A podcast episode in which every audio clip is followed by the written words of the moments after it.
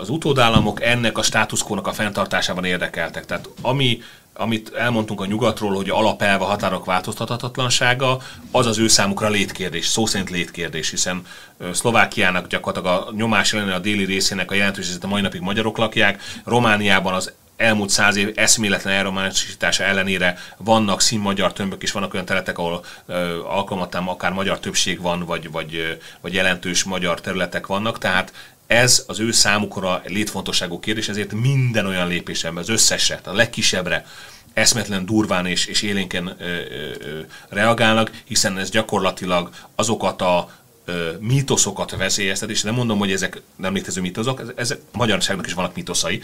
Tehát azokat a mítoszokat, az, az, az, azt az önképet veszélyezteti, amire a modern szlovák és amire a modern román állam föl van építve. Tehát innentől kezdve bármilyen ilyen típusú megnyilvánulás azonnal és éles reakciókat fog kiváltani, és Ugyan a lengyelek nyíltan mertek beszélni erről, hogy ők mit gondolnak, és hogy ugye a, a, azok a területek, amelyek valamikor Lengyelországhoz tartoztak, azoknak a sorsa a háború után vagy közben kérdésesé válik, az egy, az egy folyamatos téma Lengyelországban és bizonyos szempontból nyugati sajtóban, és eddig magyar részre ezek folyamatosan és állandóan ilyen ö, környezetben kerülnek tálalásra.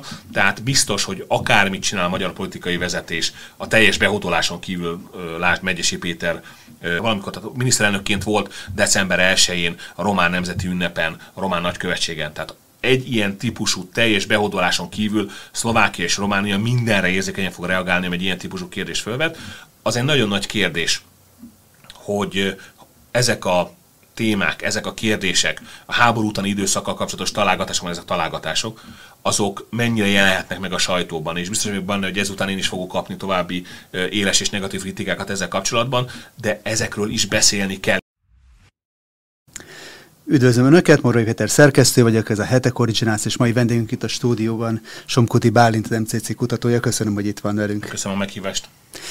És mielőtt belekezdenénk, ugye nagyon sok minden történt azóta, hogy legutóbb beszéltünk talán akkor telefonon a NATO csúcs után, és azóta azért számos olyan esemény történt, amire szeretnék majd rákérdezni, de mielőtt ebbe belekezdenénk, ma egy érdekes évforduló van. 80 évvel ezelőtt tartóztatták le Benito Mussolini-t. És ugye 1943 nyarán járunk, és ugye nyilván tudjuk, és ön, mint hadtörténész a részleteiben is jártas, hogy maga a háború majdnem két évig tartott ezután. Mégis volt egy olyan pillanat, 43 nyarán, amikor talán be lehetett volna fejezni. Így volt ez egyébként a szövetségesek itáliai partaszállása után? Volt reális lehetőség arra, hogy valahogy lezáruljon a második világháború, és ne e, nyúljon még majdnem két évig tovább a vérontás és szenvedés? Sajnos nem igazán volt, hogy a, a földközi tengeri hadszintér ugye 43 májusában elesik az utolsó afrikai állása is a tengerhatalmaknak, és utána egy rövid szakaszal később július elején partaszállnak a szövetségesek Szicíliában. Ugye a sziget maga is viszonylag gyorsan két-három hét alatt elesik, és ennek volt a következmény egyébként, hogy az olasz, olasz politikai vezetés elsősorban a király kezdeményezésére leváltotta a Mussolini-t, és, és letartóztatta gyakorlatilag. Érdekes, hogy még a, a, a Veje Csánó gróf is ellene fordult egyébként.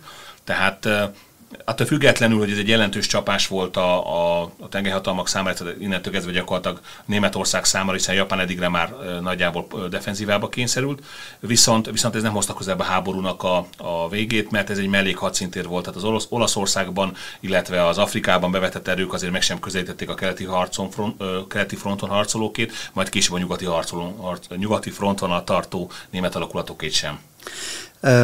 azért is jutott az eszembe, hogy Ugye nagyon sokan teszik fel a kérdést, hogy hogyan lehet egy háborúból kijönni. Olyan esetben, amikor úgy tűnik a realitások alapján, hogy a háborúnak az elnyúlása nem fogja rövid távon megváltoztatni a kimenetelt. És hogyha ezt a mai viszonyokra, az orosz-ukrán háborúra vonatkoztatjuk, akkor, akkor ez a résztvevő feleknek, vezetőknek a szándéka, ami kulcsfontosságú lenne ebben, vagy egyszerűen van, a, van az eseményeknek egy olyan dinamikája, ami viszi tovább akkor is, hogyha már annak konkrét gyakorlati értelme kevés van? Clausewitznek van egy ilyen mondása, hogy a háború a fegyverek összecsapás és az akaratok küzdelme. Tehát mind a kettő nagyon fontos egy ilyen szempontból. Azt érdemes figyelembe venni, hogy, hogy nagyon sokszor egy ilyen elhúzódóbb küzdelem az kikerül a, a vezetésnek az irányítása alól, és bejárja saját pályáját. Tehát hagyományosan általában akkor végződnek egy ilyen koreai típusú döntetlennel a, a, a háború, amikor egyik fél sem tud nagy fölényt elérni, és ezt mind a két fél meg, belátja. De ebben az esetben ugye Dél-Korea és Észak-Korea körülbelül ugyanazon a határon lett szétosztva, amit korábban is javasolt, ugye a 38. szélességi vonal mellett. Tehát minimális eltérések voltak azért ebben a számban, de gyakorlatilag az eredeti állapot állt vissza, és ennek a drasztikus megváltoztatására igazából egyik fél sem törekedett. Ugye ez, ez okozta ezt a padhelyzetet, ami fönnáll gyakorlatilag most már 70 éve. A, a másik típusú háború az az, amikor eleve korlátozott célokért folyik a harc, tehát egy-egy tartománynak a megszerzésére, vagy egy valamilyen jobb pozíciónak az elérésért. Ilyenkor volt több olyan összecsapás a történelemben, amikor akár nagyobb csata nélkül is az ellenfelek mozgósítottak, manővereztek, majd amikor a kívánt célt elérték, akkor be is szüntették az ellenségeskedést, de ezek korlátozott háborúk voltak. Ugye az ukrán konfliktus, az orosz-ukrán háború az egy ilyen létfontosságú egy, egy, egy, egy túlélésért folytatott küzdelem az ukrán fél számára, és úgy néz ki, hogy az orosz fél is így eként tekint erre, mint, a, mint egy olyan összecsapás, ami létfontosságú az állam túlélése szempontjából. Ezeken az esetekben a végkimérésig szokottak tartani ezek az összecsapások, és előfordult már az, hogy lényegében az utolsó utáni talpon maradt alakulat volt, amelyik lényegében ö, győzelem, a győzelmet jelentette. Tehát innentől kezdve elmondhatjuk azt, hogy egy ilyenfajta politikai változás, és mondjuk ha akár Zelenszky elnököt is valamilyen akár titkos megállapodás vagy háttérmunka következőben leváltánk nem jelentene jelentős változást, hiszen a, a, az adott felek céljai, felvállalt és deklarált politikai céljai nem teljesültek. Tehát uh, ukrán részről egy lépés sem hátra, egy tapottat, egy talaplatnyi földet sem az oroszoknak, a társadalomnak a bevalló célja, amit nyilván a politikai vezetés határozott meg, de a társadalom is vallja ezt az elképzelést. Orosz részről pedig az a cél, hogy Ukrajna többet ne jelenthessen fenyegetés számukra. Hogy most valós vagy nem, ebben nem menjünk bele, de amíg ők ezt így érzik, és van rá lehetőség, hogy folytassák a küzdelmet, folytatni fogják. Tehát visszatérve a kiinduló kérdése, ez a háború, az orosz-ukrán háború el fog menni addig a kifejletig, valamelyik fél ki nem merül annyira, hogy ként legyen feladni a küzdelmet, és el nem fogadja a másik félnek a ellenkező oldalról túlzó elvárásait vagy elképzeléseit. Ugye a Vilniuszi csúcs után azt lehetett azért eh, tapasztalni, hogy a, az érintett vezetők, mint a mondanák ugyanazt a narratívát, amit, amit korábban, de legalábbis így tűnik, hogy kevesebb meggyőződéssel vagy nagyobb eh, bizonytalankodással.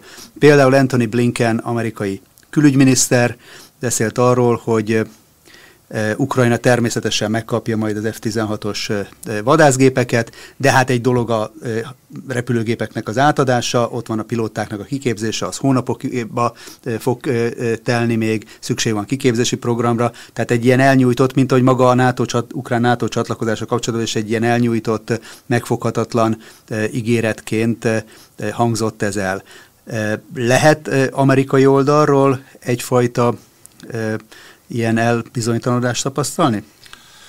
Nem annyira elbizonytalanodásnak mondanám, ma sokkal inkább a realitásokkal való szembesülésnek. Tehát az látszik, hogy, hogy egyre több olyan kritikus hang jelenik meg, egyre több olyan hír jelenik meg a nyugati sajtóba, amelyek arra utalnak, és ez gyakorlatilag szépen lassan, fokozatosan adagolva érdemes, vagy fokozatosan adagolva érkeznek, és érdemes lenne egy kimutatást csinálni erről, hogy mondjuk három-négy hónappal ezelőtt még egy-egy ilyen elszórt hír jelent meg, aztán utána két hónappal ezelőtt a támadásra készülve már azért elhangzottak kétkedő hangok, hogy mennyire van fölkészülve az ukrán hadsereg a támadása, aztán gyakorlatilag megindult júniusban a támadás, utána az eredmények elmaradásával két-három hét múlva egyre szaporodtak. Ezek a vélemények, és a NATO csúcsra gyakorlatilag már szinte naponta jelent meg. Nem egy olyan vélemény, amely arról szólt, hogy Ukrajna a jelen feltételek mellett nem lesz képes, vagy az ő általa elképzelt feltételek mellett nem lesz képes megnyerni ezt a háborút, és valamilyen szint szintű kompromisszumnak a kidolgozását el kéne kezdeni.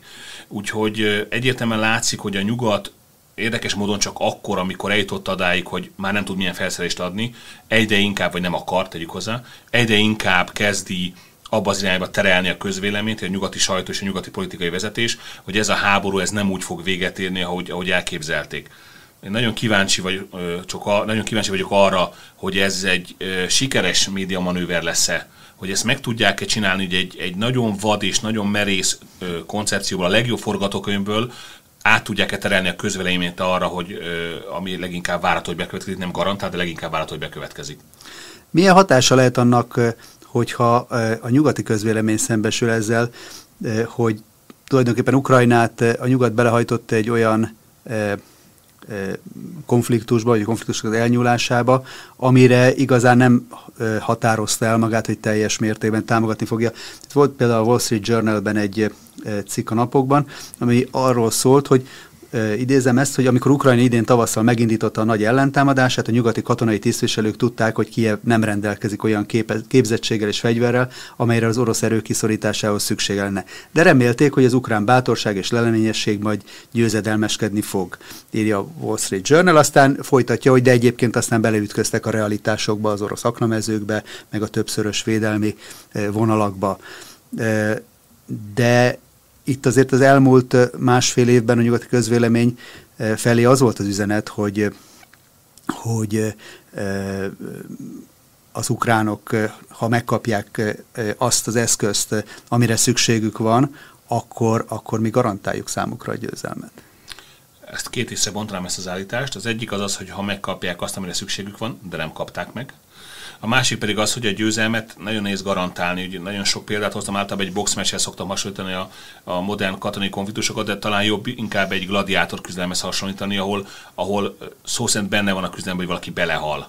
És, és ebből a szempontból a, a meccsnek, a küzdelemnek akkor van vége, valaki meghalt vagy feladta a küzdelmet, ami szintén ugye a híres hüvelykújas jelzéssel, amit ugye nem lefelé fordult hüvelykúj, hanem a melkas felé mutatott hüvelykúj jelentett, jelentett azt, hogy aki le, megadta magát, az meg is hal alkalomattán.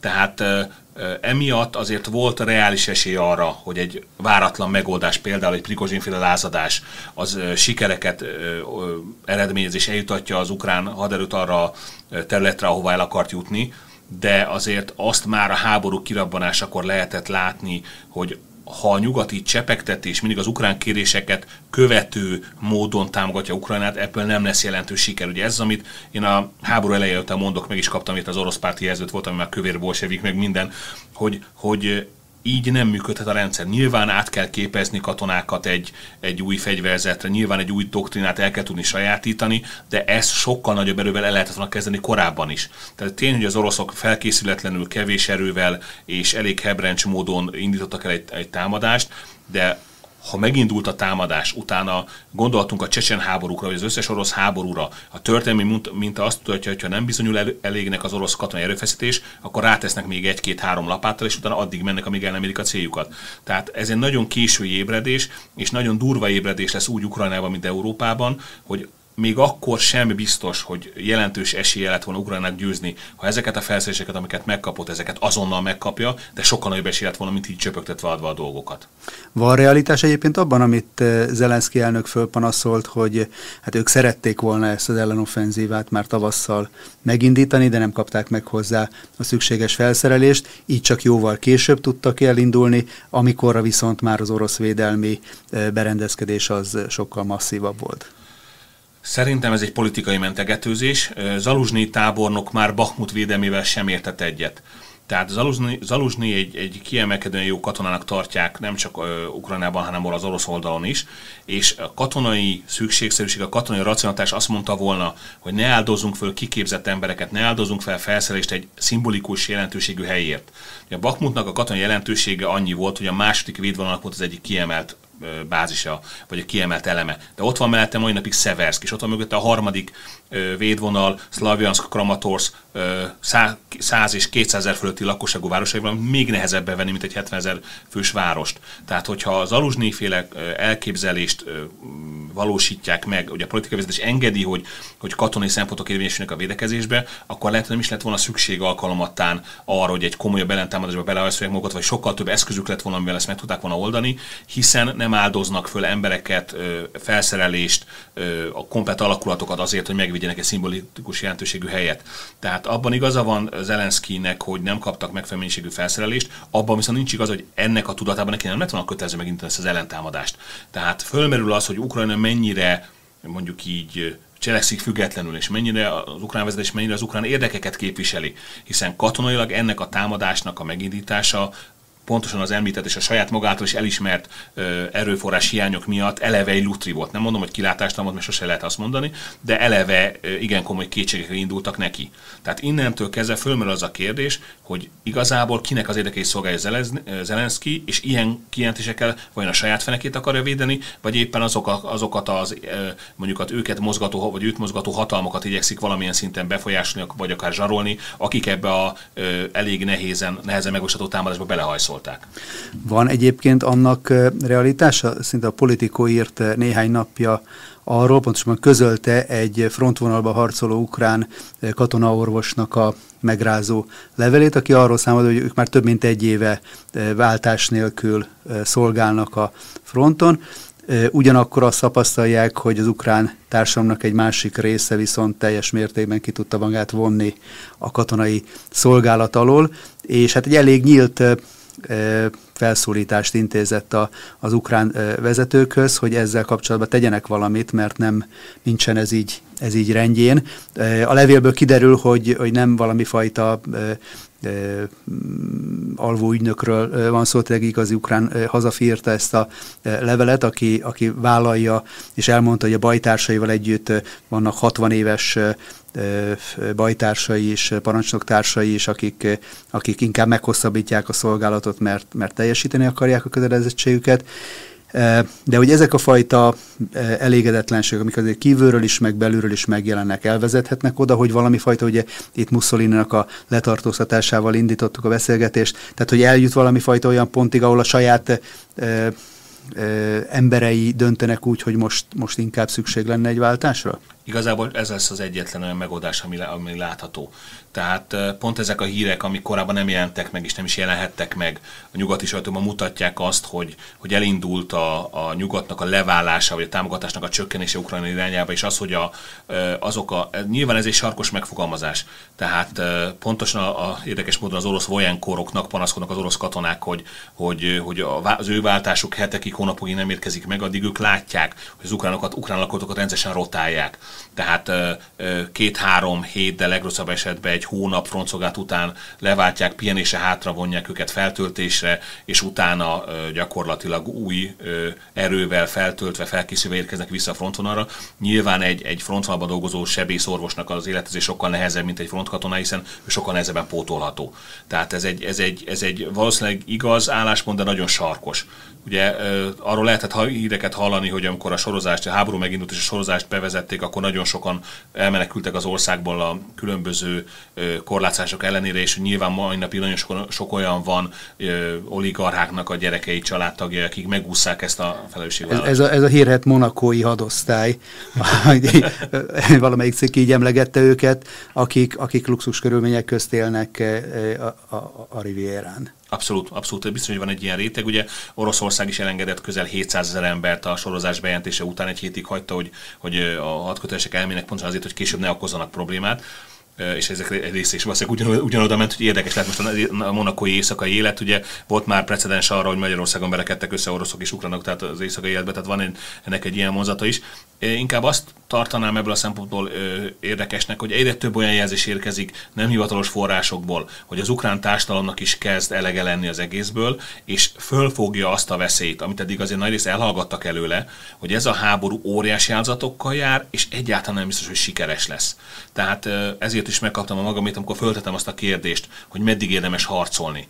És hát ha valaki, mi magyarok aztán elmondhatjuk, hogy elég sokat harcoltunk a szabadságunkról, nálunk többet csak a lengyelek egész Európában, de érdekes módon mindig volt az a pont, amikor fölismerték azt, hogy meddig érdemes küzdeni. Két példát hagy hozzak hogy Pongrácz Gergelyt szoktam emlegetni, aki amikor meglátta, hogy nem csak a tüzérséggel, hanem légitámadás is érte a Korvin közt és a környékét. Érdemes végigmenni az ülői úton megnézni, hogy milyen pusztás okozott ez a támadás, hogy a modern házak azok mind 56 után épültek azon a környéken akkor azt mondja, hogy ennek nincs értelme folytatni. És ugyanúgy volt, és azt mondjuk Pongrácz Gergely antikommunizmusát azért nehéz vitatni. Most a többi dolgot hagyjuk, tegyük félre, most itt az ellenálló és az antikommunista emberről beszélünk. Vagy például Görgei Artúr, aki akkor egyik legnagyobb, legjobb hadvezére volt, amikor fölmérte világosba az éppen elvesztett Temesvári csata után augusztus elején, hogy, hogy nincs értelme ekkora túlerővel szembe harcolni. Tehát, hogy van egy pont, amikor a felelős vezetők meghozzák a döntést. Zaluzsni, hogyha hagyják, nyilván katonak katonaként már valószínűleg hamarabb rájött erre de, de, de Zelenszky elnök tolja és nyomja és nyomja azt, hogy Ukrajna folytassa ezt a küzdelmet, ami a nyugat egyre lassuló támogatása, mert egyre kilátástalanabb. Tehát hallott-e valaki az elmúlt két-három hétben, megkockáztam elmúlt két-három hónapban jelentős nyugati katonai felajánlást Ukrajna irányába? Szerintem nem. Hát ezek a mondatok, amik, amik, amiket idéztünk itt Blinken külügyminisztertől is, hogy igen, majd megérdemlik, járnak, de ez és ezt a feltétele hozzá. De egyébként, ha már Blinkenre még egy gondolat erejéig visszatérve, neki volt egy nagyon furcsa bejelentése, de azt mondta, hogy az ukrán ellentámadás sikeres, mert az oroszok által eredetileg elfoglalt területek 50%-át sikerült visszaszerezniük, visszafoglalniuk. Ugyanakkor más kimutatásokból lehet szinte négyzetkilométerre tudni azt, hogy ez valahol 280-300 négyzetkilométert jelent. Most akkor miről beszélhetett, mire gondolhatott Blinken? Egy pillanatra hagyjuk vissza az előző gondot, hogy majdnem kenyire nem lehet leves tenni. Igen. Tehát majdnem fegyvere nem lehet harcolni. Tehát az, hogy majd ideér, azt az, az, az, az nem lehet tervezni. Ami a számokra utal, Lincolnféle számokra vonatkozik, én nagyon ellenzem az elejétől kezdve ezt a számmisztikát, ezt a számháborút, ami zajlik. A vietnámi háborúba próbált az amerikai hadvezetés úgynevezett body count tehát a halottak számával igazolni, hogy ők sikeresen harcolnak, és, és minden nap bemondták, hogy hány ezer vietkongot vagy észak katonát öltek meg, de attól a háborút nem nyerték meg.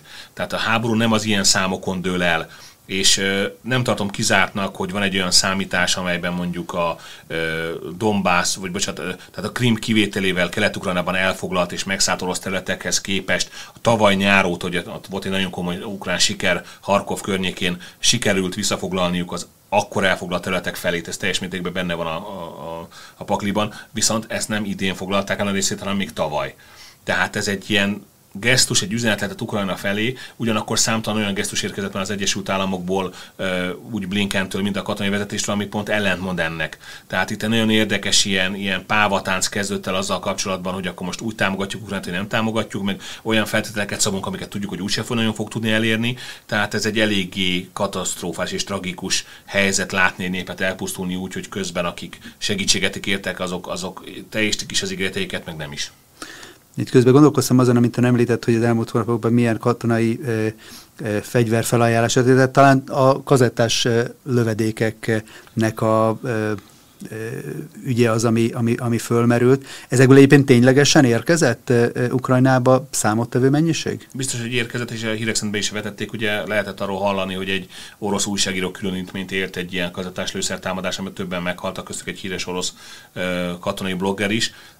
De ezek a fegyverek, ezek igazából ilyen, ilyen tehát az alapvetően a kazettás lőszereket, azokat, azokat szétszóródott harckocsi alakulatok ellen fejlesztették ki, hogy könnyen lehessen őket támadni. Alapvetően az első iteráció ezeknek a fegyvereknek azok egy lég, tehát levegőből intott rakéta amely volt, amely szétszórta ezeket a kis történeteket, amik lerobbantották a harckocsik és a páncélolt járműveknek a, a lánctalpát. Hogy utána jött a következő lépés, amiben személyzetelni aknákat vetettek be, amik gyakorlatilag legtöbb esetben akár földetéres korobbantak, ugye van arról is felvétel, illetve becsapódtak, és utána ezek a nagyon pici ilyen 15-20 centi pilangó alakú, a szovjet vázatban pilangó alakja van, azok pedig gyakorlatilag akár a fűbe megbújva, akár az ajnővézetben megbújva várták, hogy valaki rájuk lépjen, ami nem okozott halálos sérülést, de alkalmatán lerobbantott az illető lábát, ami az előadásban elég komoly ö, sérüléseket tud okozni. Tehát ezek az, ezek az eszközök, ezek, ezek inkább a pusztításra szolgálnak, mint bármi más egyébre. És egyre inkább látszik az, hogy az egész háborúnak az volt a fő célja az Egyesült Államok részéről, hogy minél több orosz katonát, orosz katonai potenciált semmisítsen meg,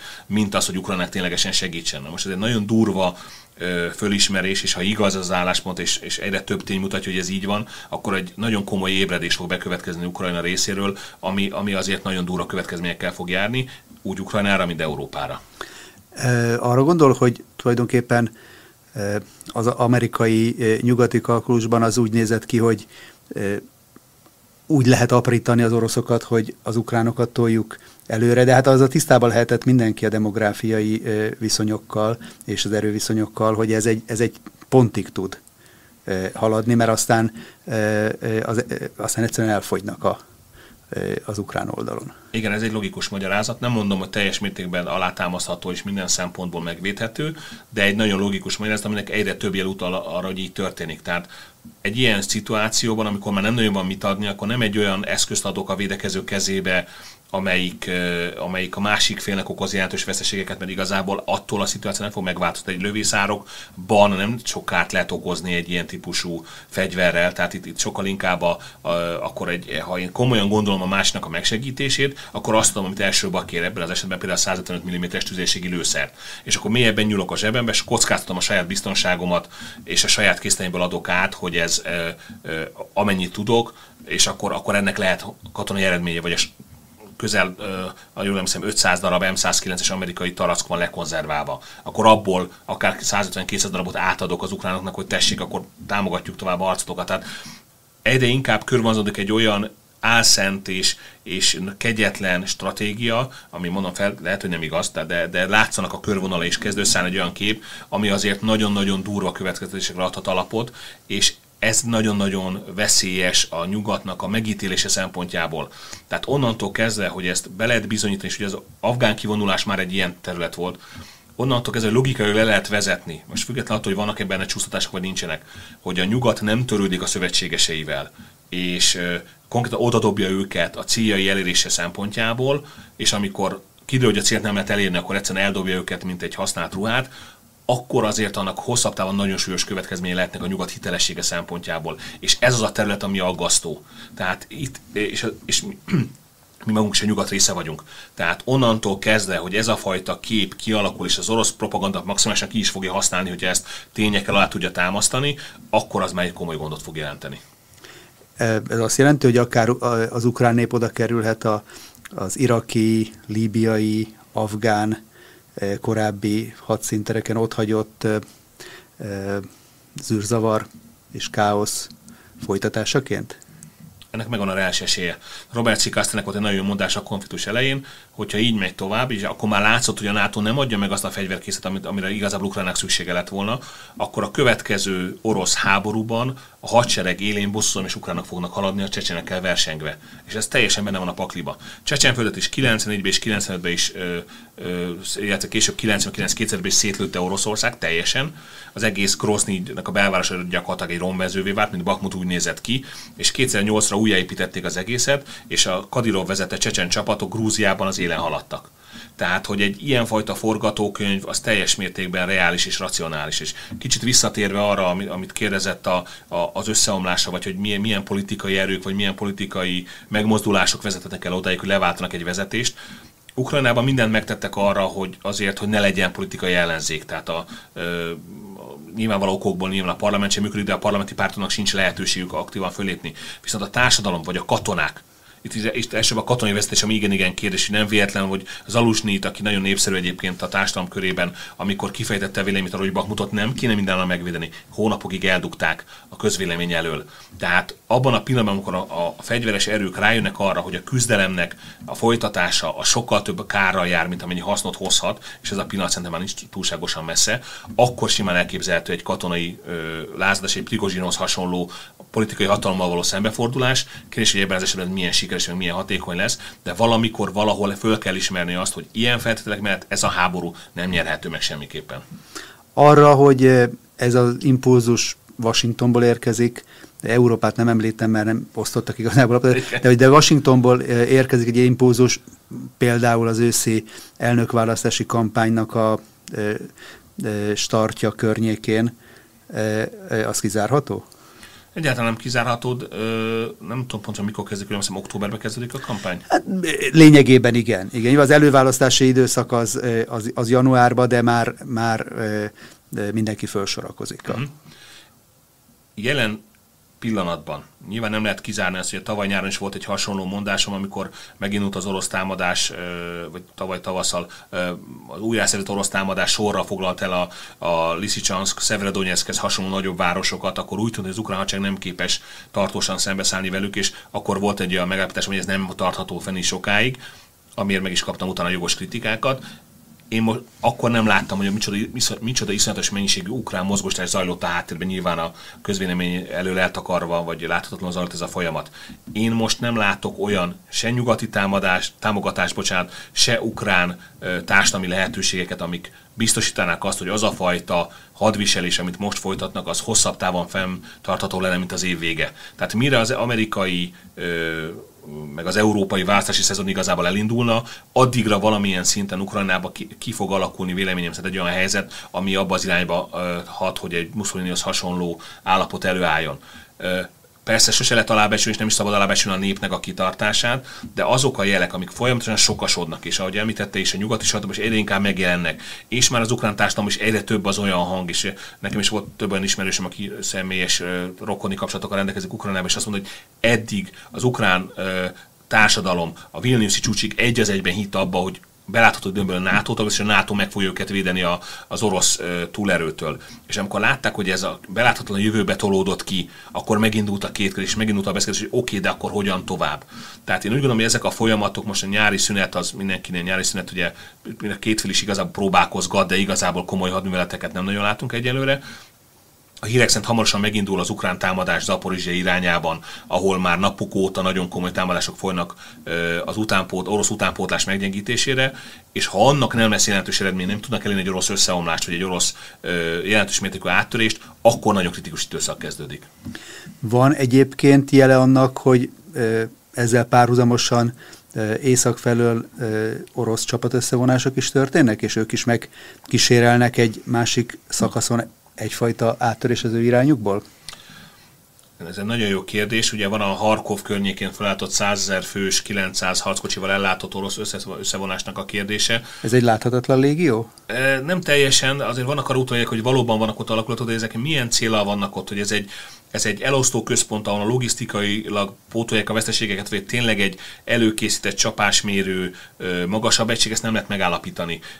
Nyilván akiknek vannak hírszerzési információk, tud, meg tudja mondani és fel tudja sorolni a hadrendi számok alapján, hogy milyen alakulatok vannak ott, és hogy ez nagyjából milyen célal, célal került összevonásra. Van rá esély. Az a probléma vele, hogy ilyen típusú csapatösszevonást a műholdak korábban nem lehet elrejteni. Tehát egy, egy stratégiai meglepetést azzal, hogy én titokban mozgóstok és fölvonok a határa úgy, hogy az ellenfél ne tudjon róla, ezt a 21. században nem nagyon lehet megvalósítani. Ebből kifolyólag nem tartom valószínűleg, de kizártnak sem, hogy ott van egy orosz összevonás, és sokkal inkább egy ilyen széles fronton beinduló ö, nyomásra gondolok, ahol a, a korlátszott ukrán tartalékok már nem képesek alkalomattán minden egyes kisebb támadást visszaverni, ez az orosz haditerv, vagy ez lehet az orosz haditerv, és akkor utána egy ilyen lassú, előre kúszással lényegében fölmorzsolni a szemben álló erőket. Ugye az orosz hadsereg többször bebizonyította, hogy nem igazán alkalmas sem a tisztikar, sem a felsővezetés arra, hogy nagyon komoly műveleteket megtervezen többokból kifolyólag, úgyhogy igazából szerintem az a fajta lassú felőrlés nagyobb mértékben várható, és egy eddig egy passzív védekezésből lassú előnyomulással kombinált felőlést tartok valószínűleg, aminek az eredménye előbb vagy utóbb jelentős területi ver, ver, nyereség lesz. Na most ez vagy így lesz, vagy nem, de sokkal inkább ezt tartom elképzelhető, mint az, hogy egy ilyen ö, német, és tegyük hozzá egyébként második világháborús szovjet mintára ö, egy, egy tüzérségi összpontosítással áttört védelem mélységébe bezúdítanak páncélos csapatokat, amiket gépest egy gyalogság kísér, és utána bekerítik, és, és mondjuk megadásra kényszerítenek nagyobb ukrán seregtesteket, mert ez nagyon sok minden hiányzik az orosz oldalról. Nem is annyira att, attól ö, vagy azt tartom kétségesnek, hogy, hogy, hogy ezt bizonyos esetben nem lehetne megcsinálni, hanem effektíve az orosz hadsereg az bizonyította, hogy nem igazán képes ilyen magas fokú képzettséget és együttműködést megkívánó műveleteknek a végrehajtására. Hogyan lehet értékelni azokat a akciókat, amelyek azért egy időnként fölbukkannak, Moszkva elleni dróntámadás, Kercsi híd elleni talán tengeri drónnal végrehajtott akciók. Ezek inkább így az információs háborúban jelentenek ütőkártyát, vagy a kérdésem az, hogy, hogy, hogy van-e stratégiailag jelentős szerepük? Abból a szempontból lehet, hogy ugyanúgy, ahogy az orosz fél gyakorlatilag az ukrán infrastruktúrálni támadással elérte, hogy az ukrán légvédelem a városokra és az infrastruktúrára koncentrálódjon, és ne a frontvonalra, ugyanúgy azért lehet ennek egy ilyen olvasata is, de azt azért látni kell, hogy az ukrán rendelkezésre álló eszközök sokkal kisebb darabszámban és bizonyos szempontból sokkal korlátozottabb képességekkel találhatóak meg, mint az oroszok oldalán. Tehát ezek a támadások inkább a morál erősítésére szolgálnak, és megmutatják, hogy mi is tudunk az ellenfél mélységére csapást mérni, és még a ellenfél fővárosa sem teljesen védett ilyen típusú támadásoktól. A gond az, hogy ezek a támadások sokkal inkább az orosz félnek a mondjuk úgy felpaprikázódását érik el. Tehát Nyilván kell az ukrán közvéleménynek egy ilyenfajta megerősítés, azonban az, hogy az orosz társadalom, amelyik eddig meglehetősen passzív volt, egyre inkább komolyan veszi, egyre inkább a sajátjának tekinti, egyre inkább mondjuk így honvédő háborúnak tekinti ezt a küzdelmet, és a másik világháborúval hozzák a orosz hivatalos sajtó egyre inkább párhuzamba a küzdelmet, akkor előfordulhat, hogy például azok a kezdeményezések, amik egy teljes háborúról szóltak, egy hivatalos hadüzenetről, egy hivatalos ö, háborúvá minősítésről, azok sikeresek lesznek. Tehát orosz részről, az orosz vezetési részről azt sem tartom elképzelhetőnek, hogy egyes támadásokat ők maguk engednek be, vagy akár tesznek lehetővé, hogy ezzel a társadalmat egy olyan irányba mozgósítsák, amely a, az ő, ő elképzeléseket, az ő ügyéket támogatja. Tehát nagyon érdekes példa erre a második világháború kirobbantás hivatalos indokának szolgáló Gleivici rádióadó, vagy Glivici rádióadó elleni támadás, amiben a, az SS hadi, ö, bocsánat, foglyokat öltöztet be, végzett kiadta méreg injekcióval, ami beléjük és lengyel egyiruhába öltöztette őket, mint a lengyelek támadták volna meg ezt az, adó, azt az adóállomást. Tehát egy ilyen egy úgynevezett false flag, hamizászlós támadás, az benne van a pakliba. És ha már ö, a krími hídnál tartunk, én nem tartom elképzelhetetlennek azt, hogy ez egy orosz ö, mondjuk Maszkirovka akció volt, mert az igazi kritikus mondjuk súlya a Krimi hídnak az a vasúti szálltása van, hiszen az orosz katonai logisztika a vasútra épül, nem a közútra. Na most az, hogy a közúti mondjuk így forgalom az lassabbá vagy lehetetlenné válik, ezzel igazából a lakosságot lehet megint sokkolni.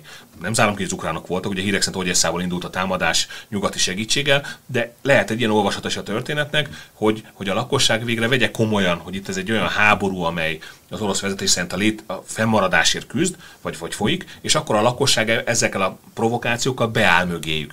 Tehát egy ilyen aránytalan helyzetben én, ha vezető lennék, lehet, hogy kevésbé szimbolikus célpontokat ö, ö, választanék, és olyan ö, mondjuk így ö, ö, célpontokat támadnék, ami nem például Alexander Dugin, ö, a gyakorlatilag másodvonalbeli, mostanra másodvonalbeli orosz ideológus, vagy például egy, egy ukrán állampolgárból orosz katonai bloggeré lett valaki, hanem aminek tényleges katonai eredmény lett, hiszen igazából politikai győzelmet nem nagyon fog tudni Ukrajna Oroszországa szembe aratni, katonai győzelemre lehetett volna esélye.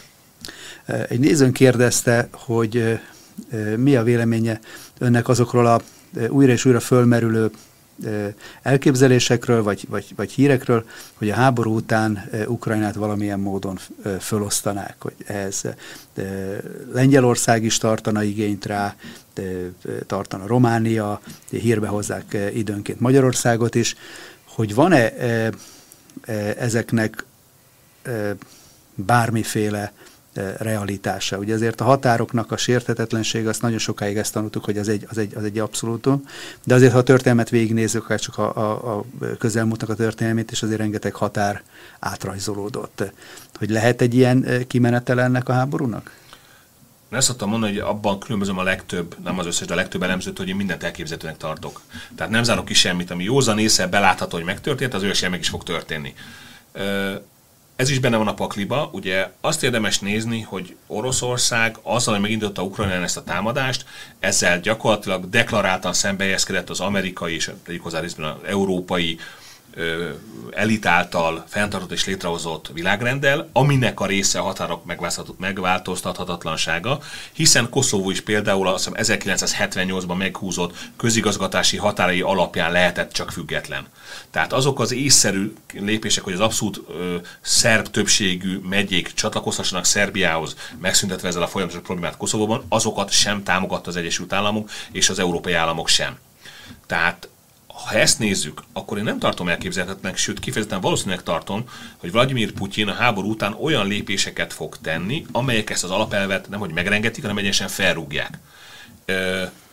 Erre a klasszikus válasz szokott lenni a másik oldalról, hogy de ehhez katonai el kell foglalni a területeket. Igen, meg nem.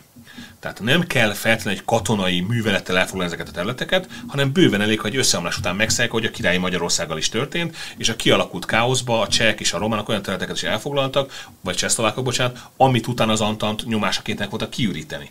Tehát egy ilyenfajta ö, ö, forgatókönyv teljesen elképzelhető, bár ugye nagyon nem szeretnek erről beszélni, de ha én Vladimir Putyin lennék, és én egy ilyen helyzetben lennék, mint amiben ő van, én biztos, hogy adnék területeket Romániának és Lengyelországnak, na nem azért, hogy túlságosan megerősítsem őket, hanem pontosan megmutassam azt, hogy a világnak ezen a fején az történik, amit én akarok. És a világnak ezen a fején ezek a szabályok nem érvényesek, és azzal gyakorlatilag, hogy egy ilyen, mondjuk úgy, és ez elnézést kérek, mert pontosan a saját példánkon Magyarország tudja, hogy micsoda iszonyatos emberi szenvedése jár egy ilyen, de ö, nagyhatalmi szempontból egy ilyen koncot lökök a, a környező államoknak, azzal gyakorlatilag nagyon komoly töréseket tudok elérni. És gondoljunk bele, hogy a NATO vajon hogy reagál egy ilyen helyzetre, hogy nyilván ott van több százer, vagy akár több millió ember, aki szeretne Európához csatlakozni, szeretne jobban élni, szeretne demokráciában élni, viszont ehhez fölkerülni az egyik saját szabályunkat, ami után egy olyan dominó elvet, vagy egy olyan dominó hatást vált ki, aminek a, be, a, a következményei beláthatatlanok. Tehát meg lehet próbálni majd ezeket ilyen független, önálló, autonóm régióként elképzelni, meg eljátszani, hogy majd továbbra is Ukrajna fennhatóság alatt vannak. De a tény az, hogy innentől ez az orosz hadsereg majd oda fog bevonulni, vagy oda nem fog bevonulni, nyilván ez egy lehetőség, ahova akar. Tehát onnantól kezdve ez a fajta gondolat, ez a fajta szempont nem eljátszható. Tehát ha valami az orosz törekvések központjában áll az az, hogy megmutassák a nyugatnak, és megmutassák a világnak, hogy van a világnak olyan része, ahol azt tudják, amit ők akarnak. És ebből a szempontból egy ilyen forgatókönyv egy igen reális elképzelés, és egy nagyon veszélyes elképzelés, mert én a rendben hiszek valamilyen szinten, és az a fajt, ez egy ilyen döntés olyan káoszt hozhat el, aminek beláthatatlanak a következményei. Lehetne orosz szempontból bármi ö, racionalitás annak, hogy Ukrajnának egyes részeit mondjuk Lengyelországnak átengedik, amivel nyilván azok a részek NATO-hoz, a NATO-t növelnék, meg az Európai Uniót növelnék. Ez nem jelentene egy kontraproduktív hatást Moszkva számára? De nyilván megvan a maga kockázata. Megvan a kockázata annak, hogy mondjuk Nyugat-Ukrajnában lakó másfél-két millió ember az a, a lengyel lakosságnak egy olyan pluszt jelenthet, és nyilván az Európába menekült ukránok jelentős is oda térne vissza, ami azért jelentett fenyegetést. Egy dolog van szerintem, amit, amit mindig mindenki figyelmen kívül hagy, és aki ezeket fölemleget, ezt mindig putinistának bélyegzik, pedig szó sincs erről, a realitásról van szó, hogy ott vannak az atomfegyverek. Tehát egy esetleges NATO támadás Oroszország ellen bármikor kinullázható vagy annulálható szó összes értelmében sajnos egy atomcsapással. Tehát létfontosságú fenyegetés, létfontosságú változást egy ilyen típusú változást nem jelentene, mert az, hogy, hogy van ott pár millió ember, és nézzük csak, mi történt Trianon után, vagy bocsánat, a első világháború után Trianonnál, tehát, vagy a második világháború után a németek és a magyarok elűzése Csehszlovákiából és Romániából, Jugoszláviából. Tehát egy ilyenfajta népvándorlás előidézése bármikor a lehetőségei között szerepel a nagyhatalmaknak, és bizony meg is teszik ezeket alkalmattán. Tehát valószínűleg tartom, hogy az a terület, amelyet ugye Stepan Bandera vezetésével gyakorlatilag 1949-ig vagy 50-ig harcolt nem kisebb személyiség, mint Stalin ellen. Tehát az a terület, ahol a szovjet a vörös hadsereg ellen tudtak és akartak harcolni, az ellen az erő ellen, amelyek bebizonyított, hogy habozás nélkül egyik több százezer embert, az ellen tudtak harcolni, azon a területen az oroszoknak sem lenne túl jó dolga, és szerintem ezt a Kremlben is tudják. Tehát nem akarnak egy elhúzódó partizán háborút felvállalni, nyilván az afganisztáni háború tapasztalataiból, úgyhogy szerintem lesz egy olyan övezet, ami lehet, hogy független lesz egyébként, és, és komoly lengyel befolyással, de lesz egy olyan övezet, ahol nem tudják és nem is akarják majd az orosz hatalmat felállítani vagy újra felállítani, hanem egész egyszerűen oda küldik majd azok az elemek, akik nem akarnak orosz befolyás alatt élni, hogy eznek mi lesz a sorsa, azt nehéz megítélni, de biztos, hogy Nyugat-Ukrajna egy nagyon nagy kérdőjel, hiszen ott a képesség is és a szándék is megvan arra, és nyilván nyugatra a támogatás is, hogy elhúzódó partizán háborút folytassanak. Benne lehetnek az, hogy egyáltalán elméletileg ilyen kérdésekről most úgy tűnik azért, hogy van szó, és, és forognak ezek a kérdések, abban a fajta érzékelhető hát túlreakcióban, ami például a e, magyar miniszterelnöknek a tusványosi beszédét követte, ugye Szlovákia és Románia is e, diplomáciai szinten reagált az ott elhangzottakra, amelyekhez hasonlók azért elhangzottak korábban is, meg maga a rendezvény is, hát több évtizedes múltra tekinthet vissza, hogy hogy érzékelhető így akár Magyarországgal szemben is egyfajta ilyen gyanú, hogy itt valami a, a háttérben zajlana? A gyanú az mindig megvan, ugye érdemes azt megnézni, az utódállamok itt elsősorban ugye Szerbiával sikerült rendezni a viszonyainkat, úgyhogy most már a Kisantantról nem is beszéltünk, hanem most már csak Szlovákiáról és Romániáról beszélhetünk, és kisebb, mint Ukrajnáról. Az utódállamok ennek a státuszkónak a fenntartásában érdekeltek. Tehát ami, amit elmondtunk a nyugatról, hogy alapelve a határok változtathatatlansága, az az ő számukra létkérdés, szó szerint létkérdés, hiszen Szlovákiának gyakorlatilag a nyomás ellen a déli részének a jelentős a mai napig magyarok lakják, Romániában az elmúlt száz év eszméletlen elrománosítása ellenére vannak színmagyar tömbök, és vannak olyan területek, ahol alkalmatán akár magyar többség van, vagy, vagy, vagy jelentős magyar területek vannak, tehát ez az ő számukra létfontosságú kérdés, ezért minden olyan lépésemben, az összesre, a legkisebbre eszmetlen durván és, és élénken ö, ö, ö, reagálnak, hiszen ez gyakorlatilag azokat a mítoszokat veszélyeztet, és nem mondom, hogy ezek nem létező mítoszok, ezek a magyarságnak is vannak mítoszai. Tehát azokat a mítoszokat, az, az, az, azt az önképet veszélyezteti, amire a modern szlovák és amire a modern román állam föl van építve.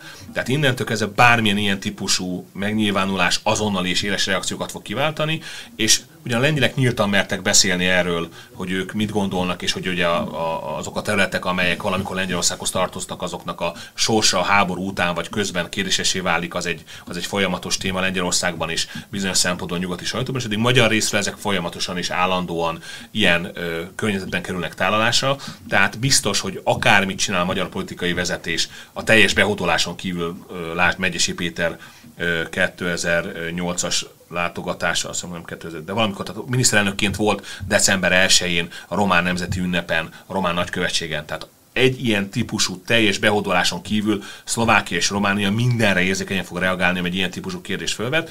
Az egy nagyon nagy kérdés, hogy ezek a témák, ezek a kérdések, a háború utáni időszakkal kapcsolatos találgatások, ezek találgatások, azok mennyire jelenhetnek meg a sajtóban, és biztos vagyok benne, hogy ezután én is fogok kapni további éles és negatív kritikákat ezzel kapcsolatban, de ezekről is beszélni kell. Én nem mondom, hogy ez jó, nem mondom, hogy ez szép, én nem mondom, hogy ez bármilyen szempontot támogatandó, de a lehetőségek között ez is benne van, és ezekről is beszélnünk kell.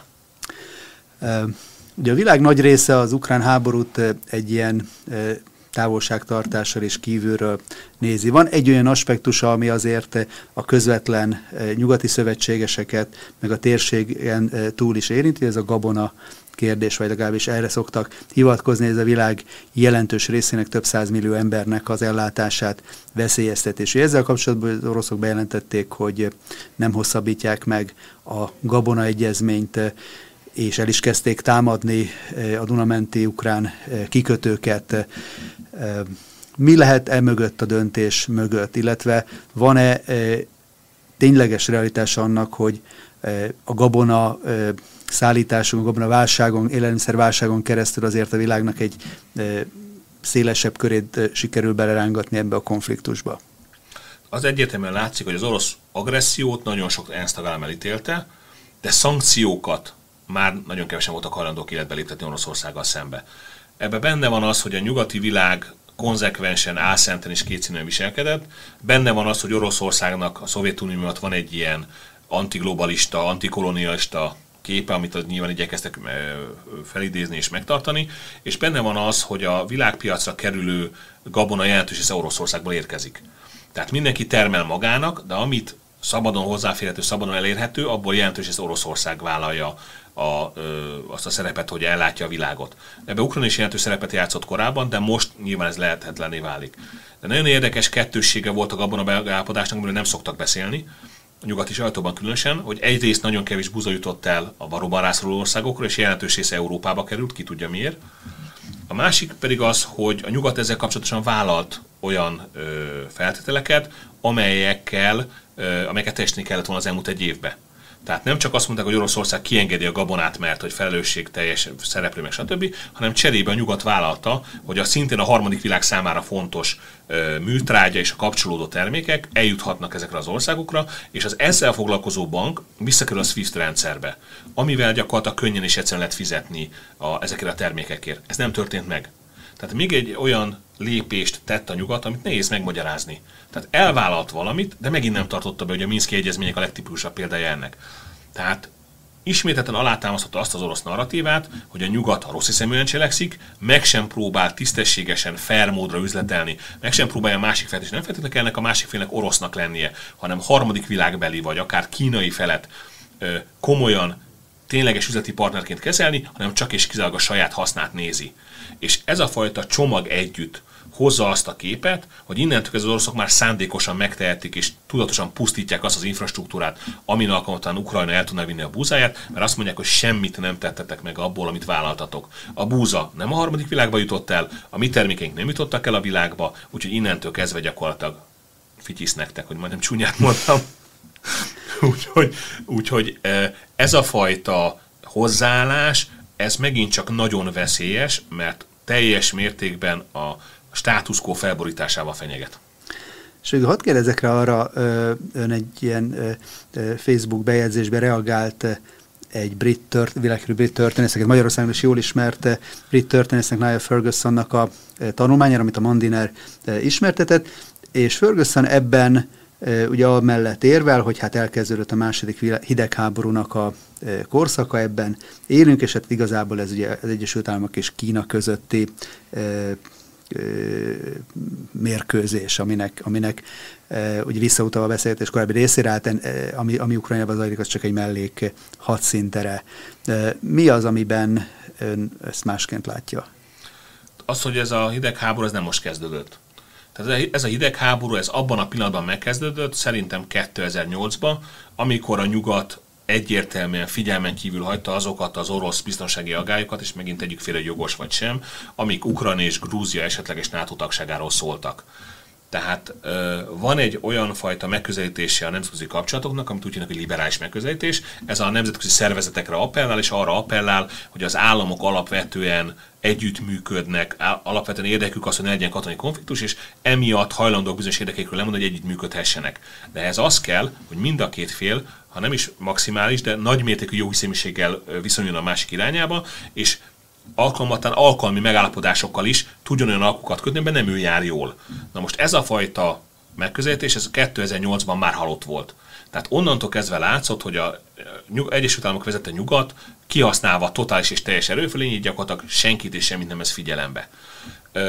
Ezzel szemben van a reális megközelítés, ami azt mondja, hogy az államok erejét a katonai és az ezt alátámasztó gazdasági, diplomácia és egyéb csomag adja, és emiatt az államok keresik azokat a lehetőségeket, ahol érdekeket tudják érvényesíteni, igyekeznek elkerülni a katonai konfliktust, de ha nincs más megoldás, akkor teljes mértékben belemennek. Ebben a koncepcióban nincs helye az érzelmeknek, nincs helye elveknek, nincs helye semmi másnak, csak a nyers és tiszta érvek, érdekeknek. Én ebben hiszek. Tehát a történelem azt igazolta vissza, hogy ez a fajta koncepció működik. Na most érdemes megnézni, hogy az Egyesült Államok is így működött sok esetben, ugyanis Szaudarábiában a tagadhatatlan emberi jogi sértéseket nagyon sokáig nem vették elő, mondjuk így 50 évig vagy 60 évig eszükbe jutott senkinek megkérdezni, hogy mi, tart, mi történik ott. Tehát ez a folyamat, amelyet második idegháborúnak hívunk, ez már elindult 2008-ban, akkor még csak Oroszország ellen, de ha nagyon szigorúan vesszük, és én nekem meggyőződésem az, hogy a német dízelbotrány az már a hidegháborúnak a része amit egy teljesen korábban alig ismert amerikai ö, fogyasztóvédő társaság kezdett el, hogy a német dízelmotorok csalnak. Hölgyeim és uraim, az összes dízelmotor csal, mert a környezetvédelmi előírások miatt erre kényszerítik őket. De csak a németeken verték el, és a volkswagen verték el ezt a, ezt, a, ezt a balhét. Tehát gyakorlatilag akkor látszott már, hogy az USA, amelyik nem ténylegesen, hanem, hanem fejlődési szempontból érzi azt, hogy a fejlődése lassul a többiekhez képest, egyre durvább eszközökkel, mondjuk nyugodtan hidegháborús eszközökkel kezdte érvényesíteni az érdekeit. Na most erről nem, nem divatos és nem PC beszélni, ettől függetlenül még így van. Tehát gyakorlatilag ez a hidegháború elkezdődött már 2006-ban Európa, elsőben Németország ellen, 2008-ban Oroszország ellen, és 2016-ban Trump alatt egyetemen elkezdődött Kína ellen. Na most egy Niall Fergusonhoz hasonló jó képességű és nagyon komoly információkkal rendelkező valaki és azért írtam, hogy nem értem Niall Ferguson, mert ezt most úgy adja, mint ez ami extrém új felfedezés lenne. Jó, nyilván kell egy kis bulvárosság, kell egy kis ilyen kézefogható történet arra, hogy elmondja a véleményét, de azért szerintem a saját hitelességét rombolja azzal, hogy mondjuk ki mondjuk 15 éve tartó folyamatokat vadonat újdonságként állít be. Ha, ha azt mondja, hogy a hidegháború megkezdődött az orosz háborúval, az is hitelesebb lenne, mint az, hogy most hirtelen állunk egy ilyen forgatókönyvvel, ráadásul úgy, hogy ő ezt a forgatókönyvet elég ellenkező előjel egy pár nap ezelőtt elmondta a másik oldalnak is. De viszont ha hidegháborút nézzük, és akkor ebben, ha jól értem, akkor nincsen vita, csak a kezdetében, meg Igen. a tehát, hogyha veszük ezt a hidegháborús analógiát, azért látjuk, az első hidegháborúnak ugye az vetett véget, hogy Amerika végül is csődbe vitte Igen. a Szovjetuniót, régen elnök a csillagháborús programmal, meg, meg a mikrotechnológiai fejlesztésekkel egyszerűen le tudta győzni katonai eszközök alkalmazása nélkül is a Szovjetuniót. De működhet ez bármilyen módon Kínával szemben? Ugye Kína sok szempontból fogva tudja tartani a nyugatot. Látszik, hogy Európával szemben ugye nyersanyag szállításoknak a korlátozásával azonnal egy válsághelyzetet hozott létre. Ez egy nagyon jó kérdés, itt is vitatkozom Niall ferguson egyébként, aki azt írja, hogy az amerikai fölény az végig meg volt a idegháború során. Tehát az amerikai fölény az nem volt annyira egyértelmű, mint aminek utólag beállítják. Tehát ezek, gondoljunk bele, hogy az űrversenyben az oroszok vezettek végig, és a holdra szállással tudtak az amerikaiak előrelépni igazából. Az összes elsőség mind orosz, vagy a szovjet, bocsánat, szovjet űrhajósokhoz, vagy szovjet űreszközökhöz ö, kapcsolódik. Tehát amíg a, és akkor ez egy érdekes gondolat, keveset beszéltem eddig róla, nyilván nem kizárólag és nem elsősorban a elhurcolt német és egyéb tudósok voltak, akik kizárólag hozzájárultak ehhez, de jelentős mértékben azok az előmutató német, vagy mondjuk így náci fejlesztések, mint például az infravörös fényszóró, vagy az egyéb katonai eszközök, amelyek a háború végén már megjelentek, elektrooptikától kezdve minden, azok nagy mértékben hozzájárultak ahhoz, hogy az ilyen irányba indultak tovább a, a NATO-nak, illetve a, a és a fejlesztései és elég, ha Werner von Braunra gondolunk az amerikai rakétaprogramnak a vezetőjére, de, de más ö, olyan területeket is mondhatunk, amelyek, amíg az analóg technika el nem jutott a képességeinek a végéig, a, a, az orosz hadi, vagy szovjet haditechnika pariba volt az amerikaival. Ugye 1973 az izraeli harckocsizókat meglepték az irányított páncéltörő rakéták, és súlyos veszteségeket okoztak nekik. Aztán rájöttek, hogy hogy kell harcolni, és másik oldalon is voltak olyan lépések, amik mutatták, hogy itt azért fej-fej folyik a küzdelem az, a, az a, a, a mikroelektronika megjelenése, illetve régen ennek az a most már egyre inkább elítélendő döntése, amely elszabadította a pénzügyi piacokat, és gyakorlatilag ezzel ugye meg tudta nyerni a, a hírnek akartam mondani, meg tudta nyerni a hidegháborút, viszont hosszabb távon nagyon súlyos gondokat okozott az USA-nak, mert a mostanra már az akkori lépéseinek a döntései, vagy akkori döntésének a nyomán szinte kezelhetetlen mértékűen nőtt az amerikai államadóság. Tehát, hogy, hogy ezek a párhuzamok azért nagyon érvényesek és a továbbra is élőek, és ebből a szempontból az USA sokkal rosszabb helyzetből kezd ezt az új hidegháborút, mint, amely, mint ebből az elsőt kezdte, és a Ferguson erről is úgy elegánsan megfeledkezik. Emlegeti az amerikai ö, feszültségeket a társadalomban, meg stb., de Zbigniew Brzezinski már 2013-ban felhívta a figyelmet arra, hogy az amerikai központi államadóság lassan kezelhetetlen mértékűre nő, és az elmúlt tíz évben, ha jól emlékszem, megduplázódott ez a szám. Tehát előbb vagy utóbb ez a halom magára temeti a jelenlegi Egyesült Államokat. Hogy mi lesz utána, azt nehéz megjósolni, meg lehet, hogy ki tudnak mászni, vagy ki tudnak ugrani alóla, de előbb vagy utóbb ami drasztikus lépésnek kell következnie. És ez ebben a hidegháborúban nyugati demokrataként, és akárki akár mondani, nyugaton demokráciába szeretnék élni, azért nagyon komoly veszélyeket hordoz magába, hogy a hidegháború rövidebb lesz és durvábban is véget érhet akár, mint hogy mi bármikor el tudjuk képzelni.